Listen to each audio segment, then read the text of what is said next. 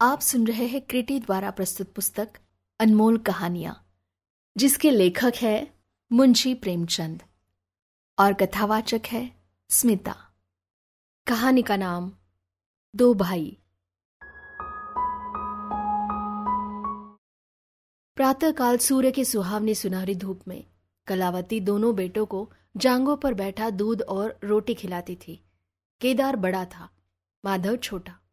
दोनों मुँह में कौर लिए, कई पग उछल कूद कर फिर जांगों पर आ बैठते और अपनी तुतली बोली में उस प्रार्थना की रट लगाते थे, जिसमें एक पुराने सुहृदय कवि ने किसी जाड़े के सताए हुए बालक के हृदयद्गार को प्रकट किया है। दैव दैव, घाम करो, तुम्हारे बालक को लगता जड़ा। माँ उन्हें चुमका कर बुलाती और बड़े बड़े कौर खिलाती। उसके हृदय में प्रेम की उमंग थी और नेत्रों में गर्व की झलक। दोनों भाई बड़े हुए। साथ साथ गले में बाहें डाले खेलते थे। केदार की बुद्धि चुस्त थी, माधव का शरीर। दोनों में इतना स्नेह था कि साथ साथ पाठशाला जाते साथ साथ खाते और साथ साथ ही रहते थे। दोनों भाइयों का ब्याह हुआ। केदार की बहू चंपा, अमित भाषिनी और चंचला थी। माधव की बहू श्यामा, सावली सलोनी रूप राशि की खान थी। बड़ी ही मृत भाषिनी बड़ी ही सुशीला और शांत स्वभाव थी। केदार चंपा पर मोहे और माधव श्यामा पर रीझे। परंतु कलावती का मन किसी से न मिला। वह दोनों से प्रसन्न और दोनों से अप्रसन्न थी। उसकी शिक्षा दीक्षा का बहुत अंश इस व्यर्थ के प्रयत्न में व्यय होता था कि चंपा अपनी कार्य कुशलता का एक भाग श्यामा के शांत स्वभाव से बदल ले। दोनों भाई संतानवान हुए। हरा भरा वृक्ष खूब फैला और फलों से लद गया। कुत्सित वृक्ष में केवल एक फल दृष्टिगोचर हुआ। वह भी कुछ पीला सा मुरझाया हुआ। किंतु दोनों अप्रसन्न थे। माधव को धन संपत्ति की लालसा थी और केदार को संतान की अभिलाषा। भाग्य की इस कूटनीति ने शनय शनय द्वेष का रूप धारण किया, जो स्वाभाविक था। श्यामा अपने लड़के को सवारने सुधारने में लगी रहती उसे सिर उठाने की फुर्सत नहीं मिलती थी। बेचारी चंपा को चूल्हे में जलना और चक्की में पीसना पड़ता। यह अनिति कभी कभी कुछ शब्दों में निकल जाती। श्यामा सुनती, कुड़ती और चुपचाप सह लेती। परंतु उसकी यह सहनशीलता चंपा के क्रोध को शांत करने के बदले और बढ़ाती। यहाँ तक कि प्याला लबालब भर गया। हिरन भागने की राह न पाकर शिकारी की तरफ़ लपका। चंपा और श्यामा समकोण बनाने वाली रेखाओं की भांति अलग हो गई। उस दिन एक ही घर में दो चूल्हे जले। परंतु भाइयों ने दाने की सूरत न देखी और कलावती सारे दिन रोती रही। कई वर्ष बीत गए। दोनों भाई जो किसी समय एक ही पालथी पर बैठते थे, एक ही थाली में खाते थे और एक ही छाती से दूध पीते थे, उन्हें अब एक घर में एक गाँव में रहना कठिन हो गया। परंतु कुल की साख में बट्टा न लगे, इसलिए ईर्षा और द्वेष की धतकी हुई आग को राख के नीचे दबाने की व्यर्थ चेष्टा की जाती थी। उन लोगों में अब भातृ स्नेह न था, केवल भाई के नाम की लाश थी। माँ अब भी जीवित थी, पर दोनों बेटों का वैमनस्य देखकर आँसू बहाया करती। हृदय में प्रेम था, पर नेत्रों में अभिमान न था। कुसुम वही था, परंतु वह छटा न थी। दोनों भाई जब लड़ते थे, तब एक को रोते देख दूसरा भी रोने लगता था। तब वे नादान, बेसमझ और भोले थे। आज एक को रोते हुए देख दूसरा हंसता और तालियाँ बजाता। वह समझदार और बुद्धिमान हो गए थे। जब उन्हें अपने पराई की पहचान न थी, उस समय यदि कोई छेड़ने के लिए एक को अपने साथ ले जाने की धमकी देता तो दूसरा ज़मीन पर लौट जाता और उस आदमी का कुर्ता पकड़ लेता। अब यदि एक भाई को मृत्यु भी धमकाती तो दूसरे के नेत्रों में आँसू न आते। अब उन्हें अपने पराई की पहचान हो गई थी।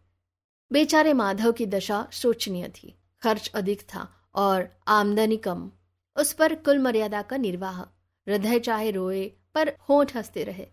हृदय चाहे मलिन हो पर कपड़े मैला न हो। चार पुत्र थे, चार पुत्रियाँ और आवश्यक वस्तुएँ मोतियों के मोल।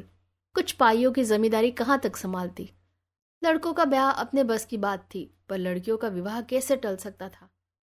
दो पाई ज़मीन पहली कन्या के विवाह की भेंट हो गई। उस पर भई बाराती बिना भात खाए आँगन से उठ गए। शेष दूसरी कन्या के विवाह में निकल गई। साल बाद तीसरी लड़की का विवाह हुआ। पेड़ पत्ते भी न बचे। हाँ अब की डाल भरपूर थी। परंतु दरिद्रता और धरोहर में वही संबंध है जो मांस और कुत्ते में। इस कन्या का अभी गौना न हुआ था कि माधव पर दो साल के बकाया लगान का वारंट आ पहुँचा। कन्या के गहने गिरो, यानी बंधक रख गए, गला छूटा। चंपा इसी समय की ताक में थी। तुरंत नए नए नातेदारों को सूचना दी। तुम लोग बेसूद बैठे हो। यहाँ गहनों का सफाया हुआ जाता है। दूसरे दिन एक नाई और दो ब्राह्मण माधव के दरवाजे पर आकर बैठ गए। बेचारे के गले में फांसी पड़ गई। रुपए कहाँ से आए? न ज़मीन, न जायदाद, न बाग, न बगीचा। रहा विश्वास, वह कभी का उठ चुका था। अब यदि कोई संपत्ति थी तो केवल वही दो कोठरिया, जिनमें उसने अपनी सारी आयु बिताई थी। और उनका कोई ग्राहक न था। विलम से नाक कटी जाती थी। विवश होकर केदार के पास आया और आँखों में आँसू भरे बोला, भैया, इस समय मैं बड़े संकट में हूँ। मेरी सहायता करो। केदार ने उत्तर दिया, मधु आजकल मैं भी तंग हो रहा हूँ, तुमसे सच कहता हूँ। चंपा अधिकार पूर्ण स्वर से बोली, अरे तो क्या इनके लिए भी तंग हो रहे हो? अलग भोजन करने से क्या इज़्ज़त अलग हो जाएगी? केदार ने स्त्री की ओर कनखनियों से तांग कर कहा, नहीं नहीं, मेरा यह प्रयोजन नहीं था। हाथ तंग है तो क्या? कोई ना कोई प्रबंध किया ही जाएगा। चंपा ने माधव से पूछा, पाँच बीस से कुछ ऊपर ही पर गहने रखे थे ना? माधव ने उत्तर दिया हाँ बैच सहित कोई सवा सौ रुपए होते हैं। केदार रामायण पढ़ रहे थे। फिर पढ़ने में लग गए। चंपा ने तत्व की बातचीत शुरू की। रुपया बहुत है। हमारे पास होता तो कोई बात न थी। परंतु हमें भी दूसरे से दिलाना पड़ेगा। और महाजन बिना कुछ लिखाए पढ़ाए रुपया देते नहीं। माधव ने सोचा, यदि मेरे पास कुछ लिखाने पढ़ाने को होता तो क्या और महाजन मर गए थे? तुम्हारे दरवाजे क्यों आता? बोला, लिखने पढ़ने को मेरे पास ही है ही क्या? जो कुछ जगह जायदाद है, वह यही घर है। केदार और चंपा ने एक दूसरे को मर्म भेदी नयनों से देखा और मन ही मन कहा, क्या आज सचमुच जीवन की प्यारी अभिलाषाएँ पूरी होगी? परंतु हृदय की यह उमंग मुँह तक आते आते गंभीर रूप धारण कर गई। चंपा बड़ी गंभीरता से बोली, घर पर तो कोई महाजन कदाचित ही रुपया दे। शहर हो तो कुछ किराया ही आवे। पर गवई में तो कोई सेंत में रहने वाला भी नहीं। फिर साजे की चीज़ ठहरी। केदार डरे कि कहीं चंपा की कठोरता से खेल बिगड़ न जाए। बोले, एक महाजन से मेरी जान पहचान है, वह कदाचित कहने सुनने में आ जाए। चंपा ने गर्दन हिलाकर इस युक्ति की सराहना की और बोली, पर दो तीन बीसी से अधिक मिलना कठिन है। केदार ने जान पर खिलकर कहा, अरे, बहुत दबाने से चार बीसी हो जाएँगे, और क्या? अब की चंपा ने तीव्र दृष्टि से केदार को देखा और अनमनी सी होकर बोली, महाजन, ऐसे अंधे नहीं होते। माधव अपने भाई भावज के इस गुप्त रहस्य को कुछ कुछ समझता था। वह चकित था कि इतनी बुद्धि कहाँ से मिल गई। बोला, और रुपए कहाँ से आएँगे? चंपा चिड़कर बोली, और रुपए के लिए और फ़िक्र करो। सवा सौ रुपए इन दो कोठरियों के इस जन्म में कोई न देगा। चार बीसी चाहो। तो एक महाजन से दिला दू। लिखा पढ़ी कर लो। माधव इन रहस्यमय बातों से सशंक हो गया। उसे भय हुआ कि यह लोग मेरे साथ कोई गहरी चाल चल रहे हैं। दृढ़ता के साथ अड़कर बोला, और कौन सी फ़िक्र करो? गहने होते तो कहता, लाओ रख दू? यह तो कच्चा सूद भी नहीं है। जब बदनाम हुए तो क्या दस के लिए, क्या पचास के लिए? दोनों एक ही बात है। यदि घर बेचकर मेरा नाम रह जाए तो यहाँ तक स्वीकार है। परंतु घर भी बेचूं और उस पर प्रतिष्ठा धूले में मिले। ऐसा मैं ना करूँगा। केवल नाम का ध्यान है। नहीं, एक बार नहीं कर जाऊँ तो मेरा कोई क्या करेगा? और सच पूछो तो मुझे अपने नाम की कोई चिंता नहीं है। मुझे कौन जानता है? संसार तो भैया को हंसेगा। केदार का मुँह सूख गया। चंपा भी चकरा गई। वह बड़ी चतुर, वाक निपुण रमणी थी। उसे माधव जैसे गंवार से ऐसी दृढ़ता की आशा न थी। उसकी और आदर से देखकर बोली लालू कभी कभी तुम भी लड़कों की सी बातें करते हो। इस झोपड़ी पर कौन सौ रुपए निकाल कर देगा? तुम सवा सौ के बदले सौ ही दिलाओ, मैं आज ही अपना हिस्सा बेचती हूँ।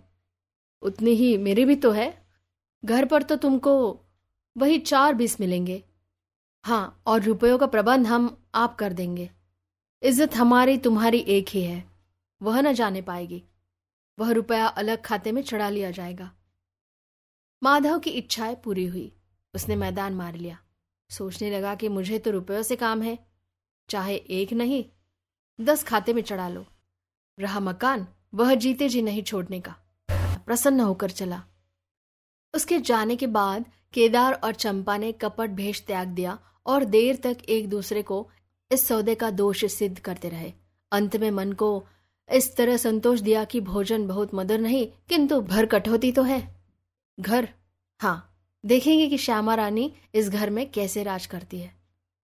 केदार के दरवाजे पर दो बैल खड़े हैं। इनमें कितनी संग शक्ति, कितनी मित्रता और कितना प्रेम है। दोनों एक ही जुए में चलते हैं।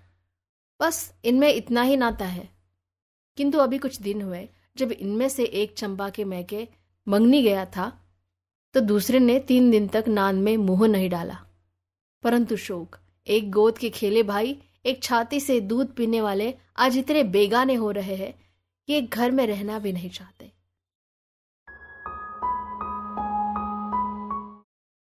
प्रातः काल था। दोपहर के द्वार पर गाँव के मुखिया और नंबरदार विराजमान थे। मुंशी, दाता दयाल अभिमान से चार पाए पर बैठे रहन का मसविदा तैयार करने में लगे थे। बारंबार कलम बनाते और बारंबार खत रखते, पर खत की शान न सुधरती। केदार का मुखारविंद विकसित था और चंपा फूली नहीं समाती थी। माधव कुमलाया और म्लान था। मुखिया ने कहा, भाई ऐसा हेतु, न भाई ऐसा शत्रु। केदार ने छोटे भाई की लाज रख ली। नंबरदार ने अनुमोदन किया, भाई हो तो ऐसा हो। मुख्तार ने कहा, भाई, सपूतों का यही काम है। दाता दयाल ने पूछा, रेहन लिखने वाले का नाम? बड़े भाई बोले, माधव वल्द शिवदत्त। और लिखवाने वाले का? केदार वल्द शिवदत्त। माधव ने बड़े भाई की ओर चकित होकर देखा। आँखें डबडबाई। केदार उसकी ओर न देख सका। नंबरदार, मुखिया और मुख्तार भी विस्मित हो गए। क्या केदार खुद ही रुपया दे रहा है? बातचीत तो किसी साहूकार की थी। जब घर में ही रुपया मौजूद है तो इस रहननामे की आवश्यकता ही क्या थी? भाई भाई में इतना अविश्वास अरे राम राम, क्या माधव, अस्सी रुपए को भी महँगा है?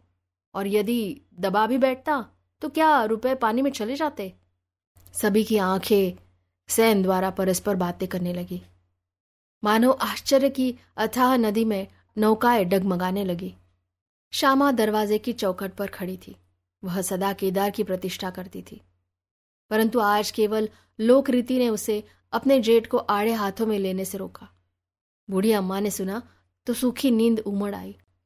उसने एक बार आकाश की ओर देखा और माथा ठोक लिया। तब उसे उस दिन का स्मरण हुआ, जब ऐसा ही सुहावना सुनहरा प्रभात था और दो प्यारे प्यारे बच्चे उसकी गोद में बैठे हुए उछल कूद कर दूध रोटी खाते थे। उस समय माता के नेत्रों में कितना अभिमान था, हृदय में कितनी उमंग और कितना उत्साह। परंतु आज हाँ आज नैनों में लज्जा और हृदय में शोक संताप उसने पृथ्वी की ओर देखकर कातर स्वर में कहा, हे नारायण, क्या ऐसे पुत्रों को मेरे ही कोख में जन्म लेना था?